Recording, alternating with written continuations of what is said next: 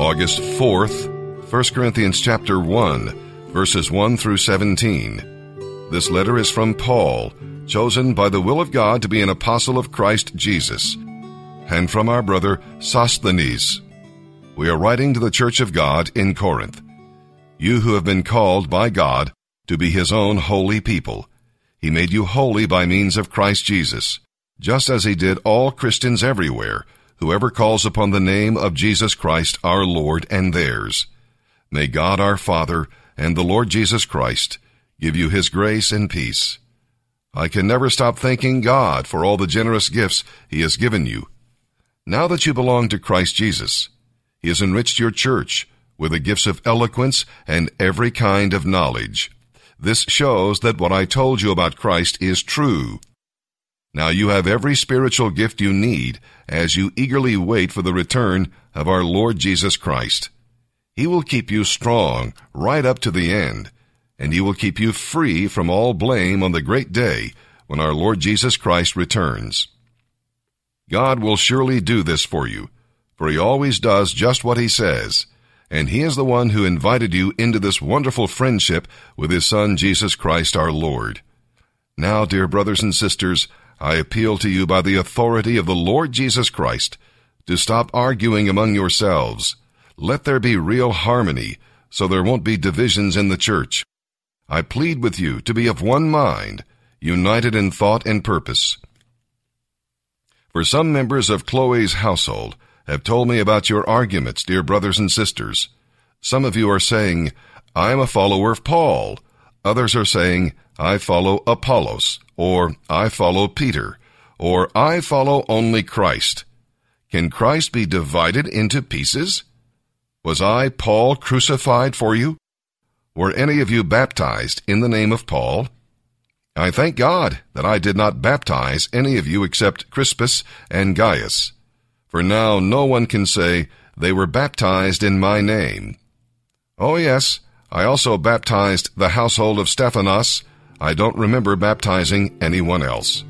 For Christ didn't send me to baptize, but to preach the good news, and not with clever speeches and high sounding ideas, for fear that the cross of Christ would lose its power. Hello, this is Chad. I'm getting ready to phase up from three to four in about a week. Uh, one of the things that helps me get through this uh, whole process here is God will often speak to me on the level of insanity that I recognize. And it was during a holiday event that we're all sitting around with members of our team. And, you know, everybody's down and missing their families and everything that's going on outside of here. And we're questioning is, what are we doing here? And God said, listen, you didn't choose to come to the refuge. I chose you to be here. You have been selected no different than Army Special Forces, Army Rangers, Navy SEALs. You guys are the 6% of the people who made it from being combat tested in the streets. Whether it's through addiction, loss of family, family separation, abuse, mental, physical, sexual abuse, all the things that the men and women of the refuge have been through, we have been combat tested.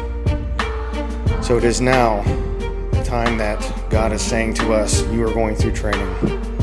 You are training to be special operatives in His army, no different than SEALs or Rangers or Green Berets.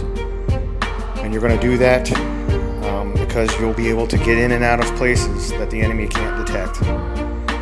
You will be able to help people. And that's through a gentle touch or a spirit led word. Maybe sometimes you don't even realize.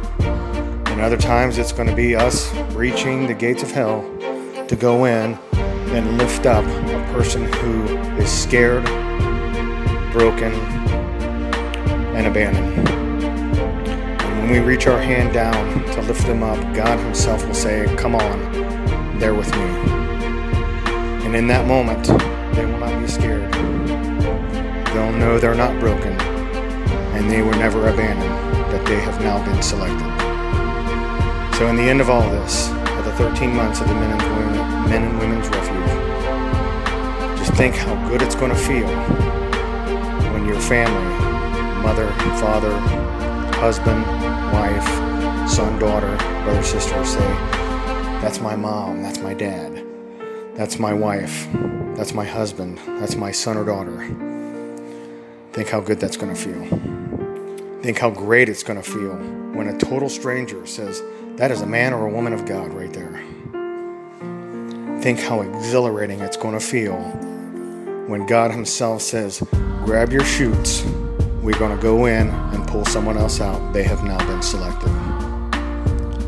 Thank you for your time, everyone.